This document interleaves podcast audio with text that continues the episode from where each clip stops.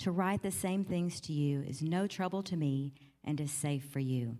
Look out for the dogs, look out for the evildoers, look out for those who mutilate the flesh. For we are the circumcision, who worship by the Spirit of God and glory in Christ Jesus, and put no confidence in the flesh. Though I myself have reason for confidence in the flesh also. If anyone else thinks he has reason for confidence in the flesh, I have more. Circumcised on the eighth day, of the people of Israel, of the tribe of Benjamin, a Hebrew of Hebrews, as to the law, a Pharisee, as to zeal, a persecutor of the church, as to righteousness under the law, blameless. But whatever gain I had, I counted as loss for the sake of Christ. Indeed, I count everything as loss because of the surpassing worth of knowing Christ Jesus, my Lord. For his sake, I have suffered the loss of all things and count them as rubbish, in order that I may gain Christ and be found in him, not having a righteousness of my own that comes from the law, but that which comes through faith in Christ, the righteousness from God that depends on faith, that I may know him and the power of his resurrection, and may share his sufferings, becoming like him in his death, that by any means possible I may attain the resurrection from the dead. Excellent. Thanks, Jenny. Well, good morning, everyone. Uh, I already introduced myself, so you all know me now. We are, uh, well, let me do this so I can look at you. We are continuing our series in the book of Philippians, and this will be the uh, seventh message in that series. We still got a few more to go, as you can tell, we're only in chapter three, and Philippians has four chapters. Uh, If you're not already there, go ahead and turn in your Bibles to Philippians chapter 3. We'll be covering the first 11 verses, just as you heard Jenny read a second ago. In 1914, archaeologist Howard Carter received permission and funding to excavate in Egypt's Valley of the Kings. Not long after he began this, uh, the work was interrupted by a pesky interruption called World War I. So he had to spend several years serving the British government as a translator. But once he was free of that, he returned to Egypt in 1917 and began once again excavating in earnest in the Valley of the Kings. He was convinced that he would be able to find the tomb of King Tutankhamun, King Tut. Carter spent the next several years tirelessly pursuing that goal. And by 1922, so about five years into this process, the man who was providing the funding for this decided it was not going to happen. Well, Carter was able to convince him to fund one more season of archaeological work, and the man agreed to it. And thankfully, he did, because it was in that season, November of 1922, when Carter and his men discovered the entrance to King Tut's tomb. It was one of the greatest archaeological finds of all time. The tomb was filled with items made of gold and precious gems and yielded priceless knowledge about the world of ancient Egypt. The excitement of the find also sparked renewed interest in Egyptology, the study of ancient Egypt. Carter himself would spend the next 10 years overseeing the assessment and cataloging of all the articles and artifacts that were found in the tomb. It's a really neat story. It's an amazing find. It's something we look at often. In fact, the, uh, the sarcophagus of King Tut uh, has become a symbol for Egypt itself. You know, when you see that, immediately you think of Egypt. But I want you to ask yourself this question. Just think about this for a minute. Why did Howard Carter give up all those years of his life in the pursuit of finding and then studying and, and uh, researching the items of King Tut's tomb? What was it that was driving him? Well, ultimately, it was because Carter believed that King Tut's tomb, the discovery of it and the study of it, would be of far greater worth than anything else that he could be giving his attention and time to. Whether it was the fame that came from being the first to find King Tut's tomb or the treasure of knowledge about ancient Egypt that was gained from it, or both, Carter regarded this tomb as worth more than comfort, worth more than leisure, and worth more than any other hobby that he could have pursued. He gave up a large part of his life to pursue this very thing because he regarded it as having greater value than anything else in his life. Now, the reason that story came to my mind is because this passage revolves around that idea with relation to Christ. the heart of this passage is really the surpassing worth of knowing Christ Jesus, my Lord, and how that knowledge far surpasses anything that you can ever imagine or think. And just as Carter rightly placed value on this important thing that he was after, we as believers should place the highest value on knowing our great Lord and Savior, Jesus Christ. This passage begins with an exhortation to rejoice in Jesus. Look again at verse 1 with me.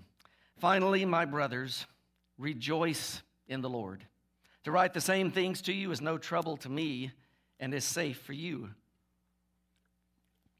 So, the first thing Paul says in this passage is just an exhortation, a command rejoice in the Lord. Rejoice in the Lord.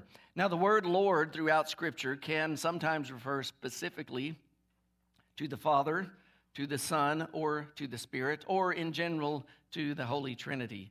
But in this case, and throughout the book of Philippians, Lord is referring specifically to the Son of God. This particular section, as I mentioned, is focused on Jesus being the center and the goal of the Christian, Christian life. And God is telling us to rejoice in, to be glad in Jesus Christ. How do you do that? How do you rejoice in the Lord? Well, think about this. If I told you that I was rejoicing, David, you're going to appreciate this. If I told you that I was rejoicing in the Dallas Cowboys' victory last week, what would that mean?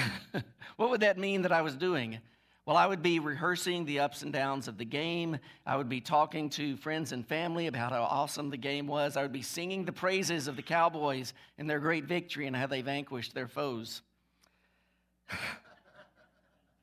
I know it's fleeting. I realize that. It's fleeting. I've got to enjoy the victories when I get them. So, rejoicing in the Lord is along those same lines. You are thinking about and you are celebrating the Lord, focusing on what He has done, how good He is, how awesome He is, what His work of redemption involves, talking to other people about what the Lord means to you and what He has done in your life and what He is doing in the world. That is rejoicing in the Lord. Pastor James Boice defines Christian joy as a supernatural delight in God and God's goodness. To rejoice in the Lord, to rejoice in Christ, is to find delight in Christ. Meditate on his character. Praise him for his perfect work of redemption. Talk to others about his greatness and his goodness. Focus on Jesus and celebrate him. Paul then mentions that he's writing the same things to them. He says, To write the same things to you is no trouble to me. Now, that means that either he had written similar things to the Philippians in the past, of which we have no record, or perhaps when he was with the Philippians in person that he had uh, talked to them about this. Either way, what he's saying is going over the same truths of God is not a trouble to me. It's not irksome, some, some uh, translations say, and it's actually safe for you. Now, Paul is about to introduce us just briefly to a spiritual danger that's happening in the area of the Philippians, in the area of Philippi, a danger to their spiritual well being. So, in, before he mentions that warning about a danger that's on the horizon or that's even in their midst at that time, he says that saying the same things to them is safe for them. In other words, there's an idea of protection from danger. So, how does rejoicing in the Lord, how is that safe for you? How does that protect you? How is that a defense against the attacks of the enemy. Well, for one thing, keep in mind that the heart of the Christian life, as I said before, the motivation, the goal, the end of the Christian life is Christ Himself. So if you are rejoicing in the Lord, you are focusing on the Lord. You are celebrating His goodness and greatness, and you are holding the Lord in the rightful central place in your life. And by doing that, you are less likely to be drawn away from someone who would take away from the Lord or someone who wants your gaze to be elsewhere. To write the same things to you is safe for you, it protects you. The particular false teaching that Paul is going to warn them about relates to a diminishment of the sufficiency and supremacy of Christ. So it's very natural that rejoicing in the Lord then would act as an immunity against that kind of teaching because you are again focusing your heart and forcing your mind to consider that Christ is everything. He is central, He is supreme, He is sufficient, and we, we need no other Savior. One thing I thought about with regards to rejoicing in the Lord, I'll give you a, an example from my life other than the, the trivial example of the uh, Cowboys. Every now and then, as uh, well as a human being, I was going to say as a pastor, but this is true honestly for all of us. Every now and then, I have to have a hard conversation, as we all do, right? Somebody in your life, there's a rift or there's a problem that you need to confront. And whenever I have those hard conversations, after it's happened, I often, well, not often, every time, I'm rehearsing in my mind what I said. And I'll often recognize, oh man, I was just, I was so defensive, or I was so timid. I should have just told that person straight out, and I sort of danced around the issue. And then, by God's grace, my mind will be led to Christ and recognizing, okay, I screwed up there. I can see 10 things I did wrong in that conversation. But you know who never did anything wrong in a conversation? Jesus of Nazareth, my King.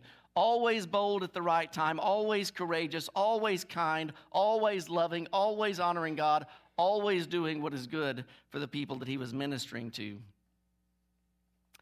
And that gives me a lift out of my discouragement because my standing before God is not based on how well I do in a hard conversation. Praise God. It's not based on how well I do in anything, it's based on how well Christ lived his life. It's based on the perfect sacrifice and resurrection of Jesus Christ. So, rejoicing in the Lord is safe for you spiritually. It guards you against the enemy's attempts to pull away your focus from the Lord Jesus Christ.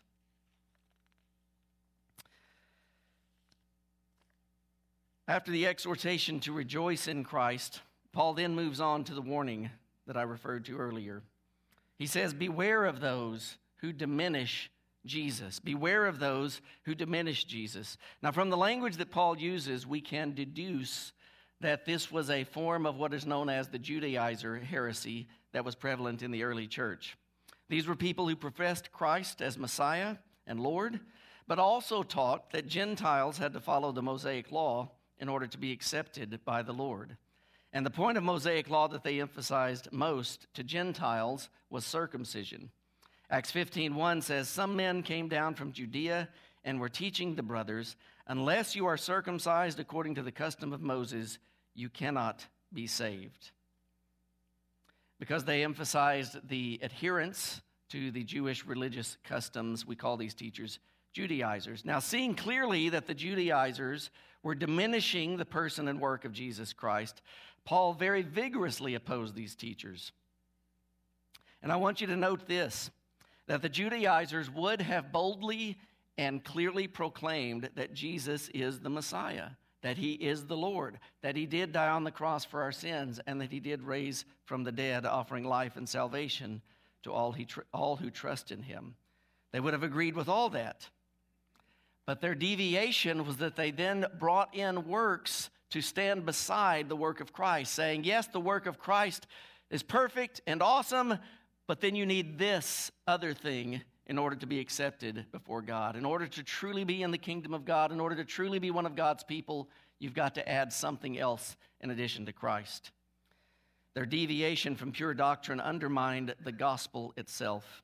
True gospel doctrine teaches that we are justified, we are declared righteous before God by faith in Christ alone. And if this doctrine is compromised, as the Apostle Paul clearly saw, if this doctrine is compromised, you no longer have the Christian faith. As Paul said in Galatians 2 if righteousness were through the law, then Christ died for no purpose. Justification by faith has been called the doctrine by which the church stands or falls.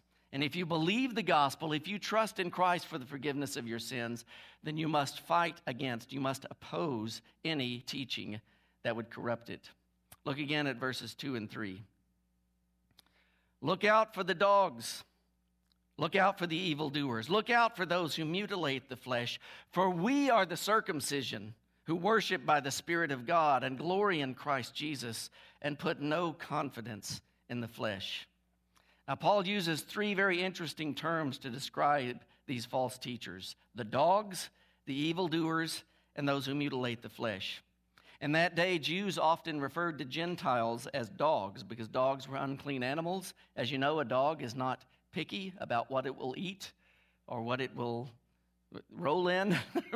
dogs are just, they're, they're dirty, filthy animals. So uh, Jews referred to Gentiles as dogs because we, Gentiles, were ceremonially unclean and we ate both clean and unclean foods. So Paul then uses that slur against Gentiles and turns it against these false teachers. He's saying that those who diminish Christ and pervert the gospel are the ones who are unclean. They are the ones who are the dogs. The second term he uses underscores the fact that teaching error is actually doing evil. What Look out for the evildoers, he says. These people thought they were doing God's work, just as Paul once did, you'll recall. When he was fully entrenched in Judaism, rejecting Jesus as Messiah, and he was persecuting the church, he said he thought he was doing God's work. These people think they are doing good works by adding this work to the sacrifice of Christ. But in actuality, Paul says you are doing evil, you are doing people spiritual harm by pulling their focus away from the sufficient sacrifice of Jesus Christ. And the last phrase in verse 2 is the harshest. The ESV translated it as those who mutilate the flesh. A more literal translation would be the mutilation. Since the Judaizers were opposing the gospel by requiring circumcision, Paul says their practice of circumcision, because they were standing on circumcision as a basis for being justified by God, therefore their practice of circumcision is no better than the pagan religion's practice of mutilation. In both cases, these people think that by doing physical harm to themselves by cutting themselves in some way, that they are therefore making themselves worthy to uh, be accepted by God. And Paul says, if that is what you are holding on to circumcision as, it is no better than pagan mutilation. So he calls them the mutilation. And verse 3 says, tells us why we should beware of those who diminish Jesus. Because only those who trust in Jesus are truly the people of God. Now, the Judaizers would refer to themselves as the circumcision, meaning we are the true people of God. But Paul says, no, that's not true. If you're not trusting in Jesus Christ, you are no better than these pagan mutilators. We are the circumcision, and then he gives some characteristics of the true people of God. We are the circumcision, first of all, who worship by the Spirit of God. Romans 8 says, Those who are in the flesh cannot please God. You, however, are not in the flesh, but in the Spirit, if in fact the Spirit of God dwells in you. Anyone who does not have the Spirit of Christ does not belong to him. But if Christ is in you, although the body is dead because of sin, the Spirit is life because of righteousness. The true people of God worship God by the Spirit of God, and only those who have Christ, only those who have trusted in Christ, have been given the Spirit of God to dwell in them. That means that these people who do not trust in Christ as their only hope are actually in the flesh, and the Bible says they cannot please God. They cannot offer acceptable worship to God. So we are the circumcision who worship by the Spirit of God who is given on the basis of faith in Christ. Only those who believe in Christ are given the Spirit and thus enabled to worship truly and acceptably. And in addition to worshiping by the Spirit of God, Paul says that the true people of God glory in Christ Jesus. We boast in Christ Jesus. He is our hope, He is our glory, He is our exaltation. That's why we put no confidence in the flesh, because all of our confidence, all of our trust, all of our hope for forgiveness and salvation and eternal life is in the Lord Jesus Christ. Look out for those who teach Paul says that Christ is not sufficient to save, that something needs to be added to his sacrifice. John Calvin once wrote Wherever the knowledge of justification by faith is taken away, the glory of Christ is extinguished. Because when you say something needs to be added to what Jesus has done, you are diminishing or robbing him of his rightful glory as the full, sufficient, and complete sacrifice for our sins. Paul said that the true people of God glory in Christ. We do not diminish the value and sufficiency and centrality of his work. Christ and Christ alone saves. It is not your obedience that saves you. It is not your dedication that saves you. It is not your faithfulness that saves you. It is Christ and Christ alone that saves you. And Paul says, Look out for anyone who says anything different. Beware of them. Not only should you beware of those who diminish Christ, but next he says you should put your confidence in Jesus alone.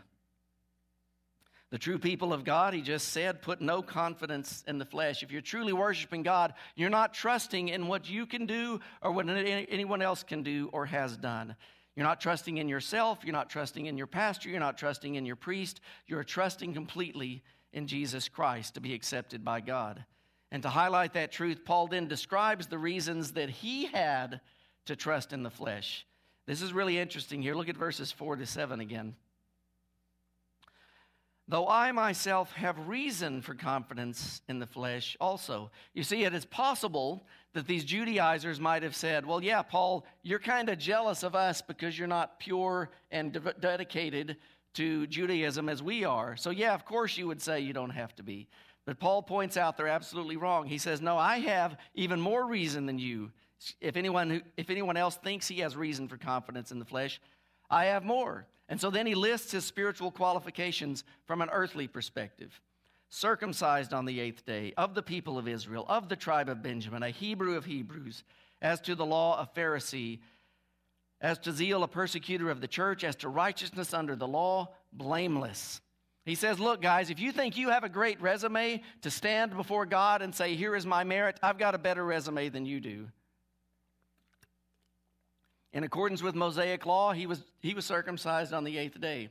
So basically, he's saying, Look, I'm better than any of these guys who came into Judaism as an adult and then got circumcised. I was circumcised when I was eight days old. My parents were practicing the law. He was an Israelite. He was someone who didn't come to Judaism as an adult. Like I said, he was literally descended, physically descended from Abraham, a descendant of Israel. And more than that, he was, a tri- he was part of the tribe of Benjamin, which has a noble history, unlike, for instance, Dan or some of the other tribes who have uh, black marks on their past. Benjamin was one of the tribes that stayed faithful to King David when he was anointed by God to be king. And he was part of the strictest sect of Judaism. He was a Pharisee, and he, to prove that, he says, I even persecuted the church. Such was my zeal for Phariseeism, such was my zeal for the law, that I persecuted the church. I tried to destroy the church. If you're looking for human merit, I've got human merit. And on top of that, he says, As to righteousness under the law, blameless. Now, I want to pause there and just take a little bit of an excursion away from it. Uh, because of that idea. He says, As to righteousness under the law, I was blameless. Now, for those of you who have read most elsewhere in the New Testament, Romans, for instance, you know that Paul is constantly saying, well, by the works of the law, nobody is justified. The law condemns, the law displays that we are sinful. No one can fulfill the law. So, why on earth would he say, Before I was saved, I was blameless as to righteousness under the law? What he's talking about there is basically the outward righteousness that other people could see. So he's saying, look, when I was, before I came to Christ, if you looked at my life and judged it according to what you knew, you would say, man, this guy's blameless. He tithes, he attends the synagogue weekly, he studies scripture, he speaks the truth. He is blameless with regards to the law. He's honest, he's a man of integrity, and so on and so forth. So, all that to say, Paul is saying, look, if you want to look at human qualifications, I had human qualifications, all you could ever want, more than any of my critics. But then he adds this whatever gain I had, I counted as loss for the sake of Christ. Whatever gain I had, I counted as loss for the sake of Christ. Now, interestingly, he does not simply say, you know what, those qualifications that I just listed, they really didn't matter. They really didn't help my way, help me on my way to, to knowing God. He counts them as loss, basically saying they were like weights on me. They were negative in the accounting ledger. Why is that? Why would he say such a thing? Well, that's because all of those qualifications actually hindered him from coming to Christ. They actually gave him a sense of pride and a sense of self righteousness that made him think, I am accepted by God. I am one of the true people of God because I have all of these qualifications. And now, once the Spirit of God opened his eyes and he could see that salvation was purely by faith in Christ, now he could look back and say, Man, all that stuff I would have bragged about before, that was actually a hindrance. That was actually holding me back. I count it as loss. Not only do I not brag about it, I say, man, that was actually a bad thing for me. It was a hurdle for me on my way to knowing the one true God and being part of his people. Paul thought before he knew Christ, he thought that he was righteous and that he was one of God's true people. But in fact, he was lost and separated from God, and his religious qualification masked that state of lostness. Only those who trust in Christ are adopted into the family of God. The only way to union with God is through faith in the Lord Jesus Christ. So Paul is saying he had to throw away his previous sources of spiritual confidence and turn his gaze and his faith to Christ instead. The Spirit showed him that he was not spiritually rich, but spiritually impoverished. And that's why Jesus said, Blessed are the poor in spirit, for theirs is the kingdom of heaven, because we all have to recognize that we bring nothing of merit or good before God. We have to recognize that we are beggars, we are absolutely bankrupt spiritually, and we can only throw ourselves on the grace and mercy of God. And by God's grace, hallelujah, praise his name, he will accept everyone who does that, turns no one away. Like Paul, you have to recognize that you are spiritually bankrupt to enter the kingdom of heaven. And not because that's the entry fee, but because that is required in order for you to put your faith in Christ. You have to turn your faith from what it was in and turn it to Christ. You'll remember the story from the life of Jesus when the apostles were in a boat and they were on the Sea of Galilee and it was late at night, and then they see Jesus walking along on the water. And they all got scared because they thought it was a ghost. And Jesus said, No, no, it's not a ghost, it's me. And then Peter, Peter said, Okay, Lord, if it's really you, command me to come out on the water with you. And so Jesus said, Come. Now, what did Peter have to do in order to trust Jesus at that moment? He had to step out of the boat. He had to stop trusting in the boat to support him and completely trust in Christ. Because as we all know, water does not naturally support us. He had to step out of what he was trusting in and turn his trust instead to Christ. So that's what Paul is talking about here. All these things, none of them are bad things except for persecuting the church. That was no good. But most, most of his qualifications were good things. But he's saying, My trust in them was a loss to me. I had to turn away from trusting in them and instead turn my gaze completely to trusting in Christ. Put no confidence in the flesh. Put no confidence in your heritage. Put no confidence in your family, your nation, your intelligence, or your goodness to save you. Put your confidence in Christ alone. In the last part of this passage, Paul proclaims really the heart of it that knowing Jesus is greater than anything else. Not only is that the heart of this passage, but in reality, it's the heart of the Christian faith. Knowing Jesus is greater than anything else. Look with me again at verses 8 to 11. Indeed, I count everything as loss because of the surpassing worth of knowing Christ Jesus, my Lord. For his sake, I have suffered the loss of all things and count them as rubbish in order that I may gain Christ and be found in him not having a righteousness of my own that comes from the law, but that which comes through faith in Christ, the righteousness from God that depends on faith, that I may know him and the power of his resurrection and may share in his sufferings, becoming like him in his death, that by any means possible I may attain the resurrection from the dead. In verse 7, Paul said that he, excuse me, Paul said that he counted as loss the things that gave him a false sense of righteousness his birthright, his religious activities, his lifestyle. And in verse 8, he expands on that thought by saying that he counts everything as loss and that he's suffered the loss of all things and it, that he counts them as rubbish. What he's doing is hammering home the point that anything that might tempt him to put his confidence in for his standing before God, for his salvation, his forgiveness, his eternal life, so on and so forth, anything that would tempt him like that is trash, is to be thrown out. Throw out that confidence. It's another way of saying, All my righteousness is as filthy rags. Everything that would give me spiritual pride, everything that I would put my trust in it, all of it is trash because of the surpassing worth of knowing Christ Jesus. Paul's saying that he would allow no competition for his faith in Christ, no person, no achievement, no enjoyment, no pleasure in life It is Jesus who forgives and saves to the uttermost. It is Jesus who gives us the right to become a child of God. It is Jesus who purchased us with his blood. It is Jesus who makes intercession for us. Knowing Jesus is worth more than anything. This term that he used, surpassing worth, the Greek word is hupereko. Huper is where we get the, the, the uh, prefix hyper. It means exceeding or surpassing. So it's like he's saying Jesus is not just worthy, he's hyper worthy. He's not just valuable, he's hyper value. Jesus is not just great, he is hyper great. Above and beyond anything we can imagine. Jesus is the knowledge of Jesus surpasses everything in its worth. Just as for Howard Carter, finding that tomb surpassed every other pursuit in his life, for us and for all of humanity, knowing Jesus Christ surpasses anything and everything that we can know or experience. Knowing Jesus is so indescribably awesome that Paul was willing to suffer the loss of everything in order to gain his fellowship. Now, again, it was not because Jesus is saying, Here's the cost for knowing me. It was simply that in order to trust in Christ, he had to turn away his trust and his gaze from anything else that was holding it.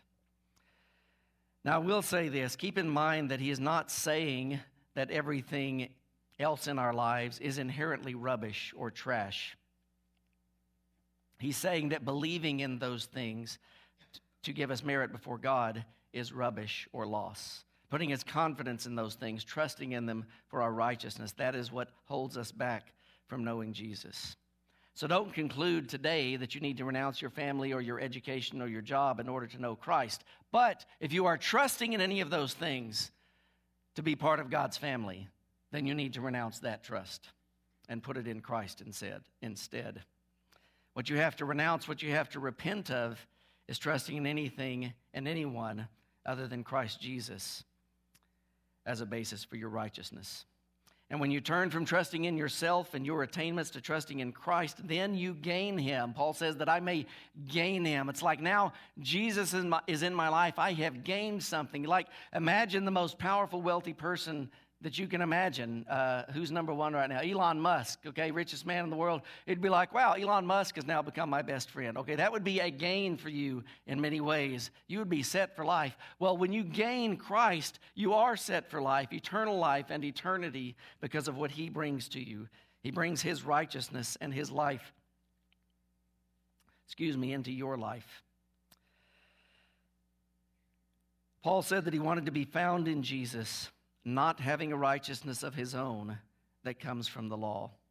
And once again, he is reiterating the point that the only acceptable righteousness is the righteousness of Jesus Christ because his righteousness is pure and perfect, right? Anything else that we can offer, it's going to be mixed. And in fact, as it said in Isaiah 64, our righteousness is like filthy rags. God rejects it outright. We have zero righteousness to stand before God on. So Paul says, Yeah, I don't want that. I don't want this faulty, false righteousness. I want to stand before God having the righteousness of Jesus Christ because it is perfect, complete, pure, and holy. And that is what will bring me into union with God. That is why I can approach the throne of grace with boldness, and that will carry me through eternity.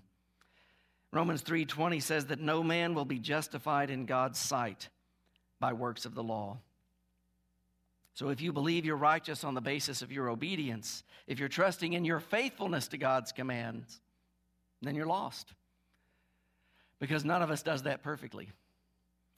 Paul knows that, so he doesn't want to be found with that faulty righteousness. Now look at what Jesus, excuse me, knowing Jesus produces in a life. Paul knew Jesus. Now, Paul actually had a personal encounter with the risen Lord, which most of us are not privileged to have.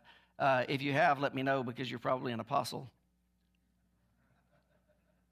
Paul actually had a face to face encounter with the risen Lord. So he knew Jesus, but then he adds later that I may know him. So this is still the goal of my heart to know him. What he's saying is, yes, I know Jesus and I want to know him more. I want to grow in that knowledge because, again, the surpassing worth of knowing Jesus Christ, there is no greater pleasure than knowing the Lord Jesus, growing in that knowledge, and experiencing that fellowship day after day. Now, I recognize that our emotions don't always track with our knowledge. There will be days when you're like, Man, I know Jesus, but it really doesn't feel like it. It feels like I'm all alone down here. But let me just encourage you, not as a quick fix, but as a way to fight against this, to rejoice in the Lord based on what is true and what you know, not based upon what you're feeling. You do know the Lord if you have trusted in him, and you can rejoice in that. Paul says that he wants to know Jesus and the power of his resurrection and even share in his sufferings, becoming like him in his death. This is talking about our walk with the Lord through this life, the process of sanctification, the process of becoming more like Jesus through what God is doing in our lives. We live in Christ by the power of his resurrection, the same power that the Father worked in Jesus when he raised him from the dead. And by the power of his resurrection, we're enabled to love one another. We are enabled to serve one another. We are enabled to be patient. We are enabled to be kind. We are enabled to glorify God. So Paul says, Yes, I want to know that power working in me. I want to live a life that is pleasing and honoring to him because the only way I can do that is by his power working in me. Just as the Christian life starts with faith in Christ, all the way through it is based on faith in Christ completely dependent every moment for everything that God is doing within us. You'll recall Sam preached a few weeks ago about working out our salvation with fear and trembling, and it says that it is God who works in us both to will and to do. So we still credit the Lord God for everything, every gain that we make spiritually. It's still not based on our merit, it's still not based on our initiative. It is always and ever based upon the work of Jesus Christ within us. Paul also adds that he wants to share in Christ's sufferings. Now, Paul, as you know, when he was called, Jesus said, I'm going to tell him what great things he must suffer for my sake. So, Paul's life was a very long road of suffering, shipwrecked and beaten and imprisoned and uh, stoned and so on and so forth. Stoned with stones, not uh, marijuana. Uh, so Paul was saying, Look, yeah, I know that there's suffering in my life, and that is a sharing in the sufferings of Christ. Because just like Christ was suffering from the opposition of the world, and he was suffering from uh, sinful men who were opposing him, Paul was suffering in that same way. So we as believers, we are also sharing in the sufferings of Christ because just like the Lord Jesus and just like Paul, we experience the attacks and temptations of Satan and his demons to draw us away from Christ, to, to uh, discourage us, to drive us to despair and fear and so forth. We also experience the opposition of the world around us, mocking whatever values we may hold or pushing back against our uh, stand for Christ's name or his holiness. So we, it is actually a gift, Paul says, to share in the sufferings of Christ. In fact, sharing in the sufferings of Christ is part of how we get to know him better. In the midst of the crucible of suffering, you will find that your knowledge of the Lord grows, as uh, Rebecca was just testifying a few minutes ago. And then Paul says, so he talks about sharing in his sufferings and, and uh, becoming made like him in his death. He says, if by any means possible, I may uh, attain to the resurrection of the dead. What, what he does is close this section by looking forward to the eternal inheritance that we have in Christ, the resurrection from the dead. He's talking about the eternal state when we'll have glorified bodies uh, will have glorified bodies and will be delivered from the presence of sin. Knowing Jesus means that you will attain the resurrection from the dead. You'll be resurrected to eternal life. But it's so weird that Paul said, by any means possible. It's almost like Paul saying, Man, I'm sure of this. My confidence is completely in Christ. And maybe, just maybe, I'll be resurrected at the end of everything. So it sounds really weird that he would throw in what sounds like kind of a doubtful note right here. Uh, I read a number of commentators to try to get a feel for this, and I don't have a good answer, but I'll give you the one that uh, James Boice gave. He was a Presbyterian pastor in Philadelphia years ago. And he suggested that what Paul was expressing was a desire to live for Christ so vibrantly that he looked like someone who had been resurrected. In other words, he thinks that what Paul was saying is not if by any means possible I mean, may attain to the resurrection of the dead that is coming, but that in this life right now I may be living as if I'm a resurrected person. I don't know if that completely adds up. Y'all meditate on it and let me know. But either way, let me just say that Paul is the same man who wrote earlier in this book that he is sure that God will finish the good work that he begins in us, that he will bring it to completion at the day of Jesus Christ. So Paul is not in doubt that God will bring him to the resurrection of the dead. Uh, the Spirit just inspired him to write something to, to confuse us all. I'm, I'm sure there were more reasons than that. Those who know Christ will attain to the resurrection from the dead. And that's another reason that knowing Jesus is greater than anything else, which is really the point of this passage. Let me just sum it up this way Nothing compares to knowing Jesus. Nothing compares to knowing Jesus. But that does bring up another question. If knowing Jesus is the greatest experience in the universe, if it should be the motivation and goal and end of our lives, if knowing Jesus is our only hope in life, if knowing Jesus is truly surpassing surpasses all other things in worth, how do I get to know Jesus? Suppose you're sitting in here and you're thinking, I don't know him. What, what do I do next? Well, it starts by believing the gospel, by believing that Jesus is the Son of God who lived a perfect life and then he gave his life on the cross to pay the penalty for your sins and rose from the dead victorious, offering forgiveness and eternal life to everyone who will trust in him. When you trust in Jesus, the Spirit of God unites you to him, and you do then know him. Now, you have begun a journey because, as Paul said here, Paul had already known him and he said, I want to know him. You are beginning a journey where you will spend the rest of your life getting to know him more, growing, as Peter says, in the grace and knowledge of our Lord Jesus Christ. And by the way, if you don't know him and you'd like to, at the end of service, there'll be some people in front of the steps up here, our prayer team, who would be overjoyed to talk to you about what it means to know Christ and to lead you in that. So let's look at ourselves for a minute, the, the church. So if you're a believer, you're like, okay, yes, I've been there, I've prayed for forgiveness, I've trusted in Christ. Now I'm just floating along, but now I've been challenged to know Him better. So what do I do? Well, for one thing, you grow in knowing the Lord by spending time with the Lord's people. So doing this right here spending time with other people who are walking this life of grace, other people who are filled with the Holy Spirit, being directed by the truth of God's word, and have the love of Christ in their hearts. That helps you to know Him better. I remember when I was in college, there was a uh, friend of mine, Rob Rutovsky, and Rob, if you're watching this, God bless you. Rob Rutovsky, he was from New York State, and uh, having known him, I feel like I know Jesus better.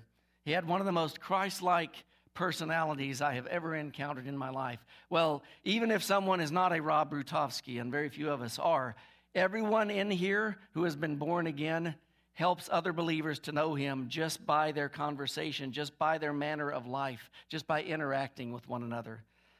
We got to know Jesus a little bit better when we saw the church pouring out help and aid to those who are hurting. We get to know the church, excuse me, we get to know Jesus better when we experience other people serving and ministering to us. And we get to know Jesus better when a brother or sister in Christ tells us what you're doing is wrong and you need to stop doing it, when they confront us lovingly. You also grow in knowing the Lord when you spend time with Him in prayer, when you pour out your heart to Him. Not just, now, this is part of prayer, so I shouldn't have said not just. So, part of prayer is, Lord, help me with this or help my brother or sister with this, intervene in this situation. That is a significant component of prayer, asking God for, uh, to minister to our needs. However, another significant component to prayer is you just pouring out what is happening in your heart and life. And this is where, especially when you're struggling, it is so vital to say, Lord God, I am struggling right now. I feel like I've been abandoned by you. I feel like I'm under the waves of your wrath. I feel like I've been cut off from you. Just pour out your heart to Him, and it will give you insight into God as He ministers to you by the Spirit into your own soul. You also get to know him better by simply praising him, spending time worshiping him, because it sets in your mind the truths that God has revealed about yourself. And the last thing I'll mention is that you get to know God better by studying his word. That is the only infallible revelation of God we have in the entire universe.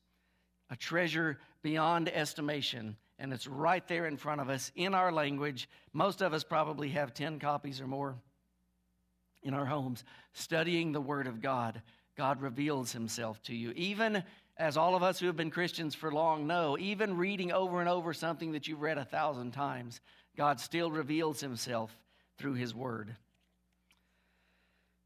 Now, along the way, there are dangers that we need to be aware of, just as the Philippians did.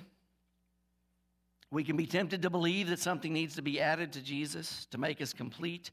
You'll encounter teachings in the church that effectively say, and I say this is right, teachings in the church, people claiming to be fellow Christians, effectively say Christ's sacrifice was wonderful, but it was not quite sufficient.